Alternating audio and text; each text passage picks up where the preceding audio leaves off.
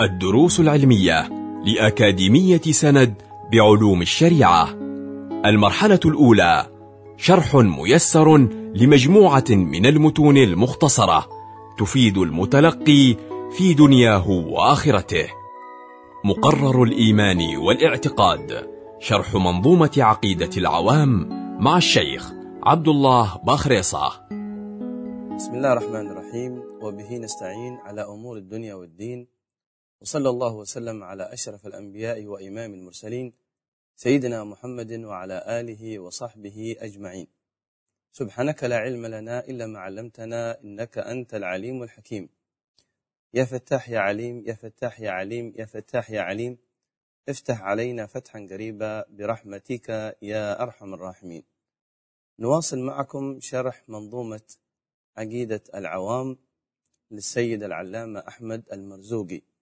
حيث وصلنا إلى قول الناظم وهو يتحدث عن أعمام النبي صلى الله عليه وسلم وعن عماته. قال الناظم رحمه الله حمزة عمه وعباس كذا عمته صفية ذات احتذاء. أعمام النبي صلى الله عليه وسلم من الرجال كما قال أهل السيرة هم اثنا عشر عما وكلهم أبناء عبد المطلب. ويصبحون مع عبد الله ثلاثة عشر. الذين أسلموا منهم اثنان وهما حمزة والعباس. أما حمزة فهو ابن عبد المطلب فقد كان عم النبي صلى الله عليه وسلم وأخوه من الرضاعة أرضعتهما ثويبة الأسلمية مولاة أبي لهب. أسلم قديما في السنة السادسة من النبوة وكان يلقب بأسد الله وأسد رسوله ويلقب أيضا بسيد الشهداء لحديث النبي صلى الله عليه وسلم الذي يقول فيه سيد الشهداء حمزة ابن عبد المطلب رواه الحاكم والطبراني. وأما العباس ابن عبد المطلب فقيل إنه أسلم قبل الهجرة. ولكنه كان يكتم إسلامه بأمر من النبي صلى الله عليه وعلى آله وصحبه وسلم. وقد أمره النبي عليه الصلاة والسلام بالبقاء في مكة وقال له مقامك بمكة خير لك حيث كان ينقل له أخبار قريش وحتى يستند إليه المسلمون في مكة المكرمة. ولهذا كان العباس يعد آخر من هاجر من مكة إلى المدينة ولم يظهر إسلامه إلا يوم الفتح. وكان يقال له أيضا ساقي الحرمين لأنه كما يذكر عنه في عام الرمادة عندما اشتد القحط بالناس والجوع وقلة الأمطار استسقى سيدنا عمر ابن الخطاب بالعباس عم النبي صلى الله عليه وسلم. فلما استسقى بالعباس ما هي إلا سويعات قليلة إلا وجاءت السحب من هنا وهناك وأمطرت الأرض وأغدقت بالخيرات وبالأرزاق. حتى صار الناس يأتون إلى العباس ويقولون له هنيئا لك ساقي الحرمين. هنيئا لك ساقي الحرمين. فسمي بعد ذلك بساقي الحرمين رضي الله تعالى عنه وأرضاه. هذان العمان حمزة والعباس هما من أسلم من أعمام النبي صلى الله عليه وسلم. وأما بقية أعمامه فلم يسلم منهم أحد ونحن نذكرهم فقط على سبيل الذكر وهم أبو طالب واسمه عبد مناف وكذلك أيضا أبو لهب من أعمام النبي صلى الله عليه وسلم واسمه عبد العزى والحارث والزبير وحجل وعبد الكعبة وقثم وضرار والغيداق ومقوم. يكون مجموعهم اثنا عشر عما للنبي صلى الله عليه وسلم. والأشقة لعبد الله من هؤلاء كلهم ثلاثة وهم أبو طالب والزبير وعبد الكعبة وأمهم هي فاطمة بنت عمرو بن عابد. هؤلاء الثلاثة إخوة لعبد الله أشقة. أبو النبي صلى الله عليه وعلى آله وصحبه وسلم. قال الناظم حمزة عمه وعباس كذا. عمته صفية ذات احتذاء. عمة النبي صلى الله عليه وسلم صفية. ذات احتذاء أي ذات اقتداء ذات اتباع لهدي الله سبحانه وتعالى وهدي رسوله صلى الله عليه وسلم. وقيل لها ذات احتذاء لأنها أسلمت بلا خلاف. أنها مسلمة بلا خلاف. وأدركت شرف الصحبة. وأما بقية عمات النبي صلى الله عليه وسلم فهن ست. كل عمات النبي عليه الصلاة والسلام ست. صفية واتفق العلماء على أنها أسلمت وكذلك أيضا عاتكة وأروى وهاتين اختلف العلماء في إسلامهما. وبقية عماتة أم حكيم وبرة وأميمة. هؤلاء الثلاث اتفق العلماء على أنهن لم يسلمن. إذا خلاصة وجملة عمات النبي صلى الله عليه وسلم هن ست ست وهي صفية وقد أسلمت باتفاق وعاتكة وأروى وذكرنا أنهما اختلف العلماء في إسلامهما وأم حكيم وبرة وأميمة وهذه الثلاث اتفق العلماء على عدم إسلامهن. عمته صفية ذات احتذاء. ثم تحدث الناظم عن هجرة النبي صلى الله عليه وسلم أو عن الإسراء والمعراج.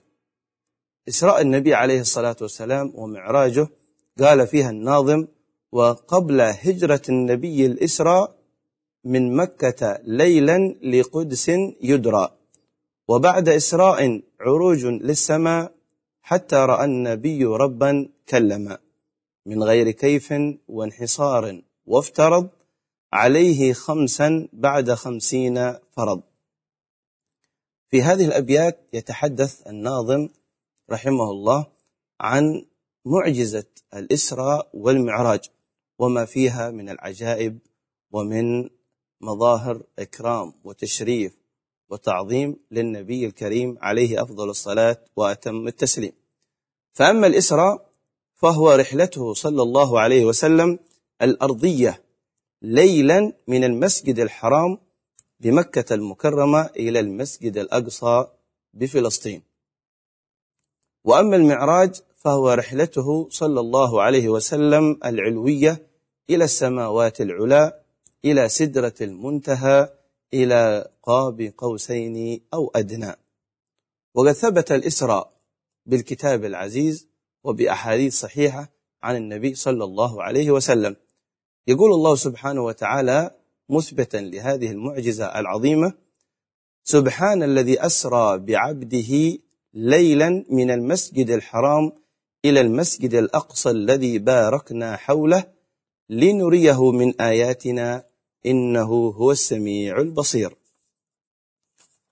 وقد اختلف العلماء في تحديد زمن الإسراء. متى وقع هذا الإسراء للنبي صلى الله عليه وسلم؟ والمشهور من أقوال العلماء أنه حصل قبل الهجرة بسنة. ولهذا قال الناظم وقبل هجرة النبي الإسراء. أي حصل هذا الإسراء قبل هجرة النبي صلى الله عليه وسلم من مكة إلى المدينة قبل الهجرة بسنة. وأنه حصل ليلة السابع والعشرين من شهر رجب. هذا هو المشهور من أقوال العلماء وعليه عمل الناس في غالب الأمصار وفي غالب البلدان. وممن نص من العلماء على أنها وقعت في ليلة السابع والعشرين هو الإمام النووي رحمه الله في كتابه الروضة. واختار هذا القول أيضا الحافظ عبد الغني المقدسي. ذكر هذه الأقوال الحافظ ابن كثير في كتابه السيرة النبوية. وكذلك أيضا الإمام الخطيب الشربيني في كتابه مغني المحتاج. فخلاصة الإسرة والمعراج أنه حصل في ليلة السابع والعشرين من شهر رجب قبل الهجرة بسنة على أشهر الأقوال من أقوال العلماء الأفاضل. قال الحافظ ابن حجر العسقلاني والإمام ابن القيم أسري برسول الله صلى الله عليه وسلم بجسده وروحه على الصحيح. من المسجد الحرام إلى بيت المقدس راكبا على البراق صحبة جبريل عليه السلام. فنزل هناك أي ببيت المقدس وصلى بالأنبياء إماما صلى الله عليه وعلى آله وصحبه وسلم. وبعد إسراء عروج للسماء أي وبعد ما حصل للنبي صلى الله عليه وسلم الإسراء من المسجد الحرام إلى بيت المقدس حصلت له بعد ذلك عروج إلى السماوات العلى إلى سدرة المنتهى إلى قاب قوسين أو أدنى. وقد رأى النبي صلى الله عليه وسلم في هذه الليلة الشريفة المباركة العظيمة الكثير من آيات الله سبحانه وتعالى. قال الله سبحانه وتعالى ثم دنا فتدلى فكان قاب قوسين أو أدنى. فأوحى إلى عبده ما أوحى ما كذب الفؤاد ما رأى. أفتمارونه على ما يرى؟ ولقد رآه نزلة أخرى عند سدرة المنتهى عندها جنة المأوى. إذ يغشى السدرة ما يغشى ما زاغ البصر وما طغى. لقد رأى من آيات ربه الكبرى. أكبر آيات الله سبحانه وتعالى رآها النبي صلى الله عليه وسلم في هذه الليلة المباركة ليلة لقاء الحبيب بحبيبه ليلة التشريف والتكريم لهذا النبي الكريم صلى الله عليه وعلى آله وصحبه وسلم. ومما رآه في هذه الليلة أنه رأى الحق سبحانه وتعالى. ولهذا قال الناظم حتى رأى النبي ربا كلما وقد صح عن ابن عباس رضي الله عنهما في رواية للبخاري ورواية للإمام أحمد أنه صلى الله عليه وسلم رآه أي رأى الحق بعين بصره بعين بصره. وقيل أنه رآه بقلبه ولكن الصحيح عن ابن عباس وغيرهم من كبار الصحابة يقولون أن النبي صلى الله عليه وسلم رأى ربه بعين بصره. وجاء عن أنس بإسناد قوي يقول رأى محمد ربه. رأى محمد ربه. نقله الحافظ ابن كثير في تفسيره بسنده إلى أنس رضي الله تعالى عنه وأرضاه. وإطلاق هذه الرؤيا في الحديث إنما ينصرف لرؤيا البصر. وكان الحسن البصري من التابعين رحمه الله يحلف على أنه صلى الله عليه وسلم رأى ربه. ذكر هذا القول القاضي عياض في كتابه الشفاء. وبهذا القول أن النبي عليه الصلاة والسلام رأى ربه بعين بصره قال ابن عباس وأنس وعروة ابن الزبير والحسن البصري وعكرمة وغيرهم من كبار العلماء. وبعد إسراء عروج للسماء حتى رأى النبي ربا كلما من غير كيف وانحصار وافترض. أي أنه مما يجب أن يعلمه المكلف أن النبي عليه الصلاة والسلام قد رأى الحق جل وعلا وقد حصلت له هذه الرؤية بلا ثبوت كيفية ولا وجود مسافة بين الرائي وبينه سبحانه وتعالى. بل هي رؤية كما قال العلماء على الوجه الذي يليق بقدسيته جل جلاله وبعلو شأنه سبحانه وتعالى. من غير كيف وانحصار وافترض. أي أن الله سبحانه وتعالى فرض على النبي صلى الله عليه وسلم في ليلة الإسراء والمعراج خمسين صلاة. وإنما فرضت الصلاة في السماء يدل هذا على عظمة ومنزلة هذه الصلاة من بين بقية الواجبات التي افترضها الله سبحانه وتعالى على هذه الأمة المحمدية.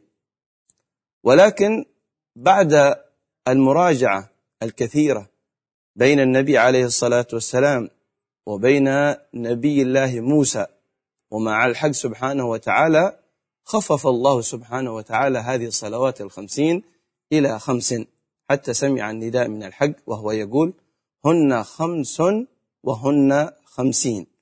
هن خمس وهن خمسون. أي خمس في العمل وخمسون في الميزان. كل صلاة إذا قبلت وصحت يعطيك الله سبحانه وتعالى مثلها عشر مرات. وهذا بمحض فضل من الله سبحانه وتعالى. وما حصل هذا التخفيف إلا بواسطة نبي الله موسى عليه السلام. فجزى الله تعالى نبينا موسى خير الجزاء حيث كان هو الواسطة والسبب في تخفيف الصلوات الخمس من خمسين إلى خمس. قال الناظم وبلغ الأمة بالإسراء وفرض خمسة بلا امتراء. بعدما عاد النبي عليه الصلاة والسلام من ليلة الإسراء والمعراج أخبر النبي عليه الصلاة والسلام الناس بما افترض عليه في هذه الليلة المباركة من الصلوات وبما شاهده من العجائب والغرائب في طريقه من مكة إلى إلى بيت المقدس. فانقسم الناس في صبيحة ليلة المعراج إلى قسمين ما بين مصدق ومكذب. وقد ارتد بعض المسلمين وذلك بسبب ضعف إيمانه. وهكذا كان الإسراء والمعراج اختبار من الله سبحانه وتعالى للمسلمين قال الله سبحانه وتعالى وما جعلنا الرؤيا التي أريناك إلا فتنة للناس. ثم قال الناظم قد فاز صديق بتصديق له وبالعروج الصدق وافى أهله. لما أصبح النبي صلى الله عليه وسلم وحدث الناس بما حصل له من حادثة الإسراء والمعراج استغرب الكفار والمشركون واندهشوا بهذا الخبر فراحوا يكذبون النبي صلى الله عليه وسلم. بل راح بعض المشركين إلى سيدنا أبي بكر الصديق وكانوا يقولون له أما تسمع ما يقول صاحبك؟ قال لهم وماذا يقول؟ قال يقول أنه أسري به في الليلة البارحة من مكة إلى بيت المقدس ونحن نذهب في شهر ونعود في شهر فماذا قال سيدنا أبو بكر الصديق؟ قال سيدنا أبو بكر الصديق إن كان قد قال فقد صدق. إن كان قال فقد صدق. إن كان قال فقد صدق إني لأصدقه فيما هو أبعد من ذلك. إني أصدقه في خبر السماء يأتي بالوحي في صبيحة وفي المساء. ومن ذلك اليوم سمي سيدنا أبو بكر الصديق بالصديق رضي الله تعالى عنه وأرضاه. قال الناظم قد فاز صديق بتصديق له. قد ظفر ونجا سيدنا أبو بكر الصديق بتصديقه للنبي صلى الله عليه وسلم. وحصلت له هذه المنزلة الشريفة الكريمة العظيمة بواسطة تصديقه للنبي صلى الله عليه وسلم. بل هو كما قال أهل السيرة أول من صدق النبي صلى الله عليه وسلم بالإسراء والمعراج من الرجال. ثم قال الناظم وبالعروج الصدق وافى أهله. هذا البيت فيه تقديم وفيه تخير وتفصيل البيت والصدق بالعروج وافى أهله. والصدق بالعروج وافى أهله أي وافق أهله. من أهله؟ سيدنا أبو بكر الصديق. بمعنى أن سيدنا أبو بكر الصديق كان مستحقا لأن يصدق النبي صلى الله عليه وسلم فهو دائما يصدقه صلى الله عليه وسلم في أقواله وفي أفعاله وفي سائر ما يخبر عنه صلى الله عليه وعلى آله وصحبه وسلم وبالعروج الصدق وافى أهله. نسأل الله سبحانه وتعالى أن يرزقنا محبة النبي صلى الله عليه وسلم وكمال التعظيم له وكمال التصديق. إنه أكرم الأكرمين وأرحم الراحمين. وصلى الله على سيدنا محمد وعلى آله وصحبه أجمعين والحمد لله رب العالمين. كنتم مع الدروس العلمية لأكاديمية سند بعلوم الشريعة. يمكنكم متابعة جميع الدروس عبر موقع الأكاديمية وتطبيقاتها الإلكترونية. سند علم سلوك دعوة.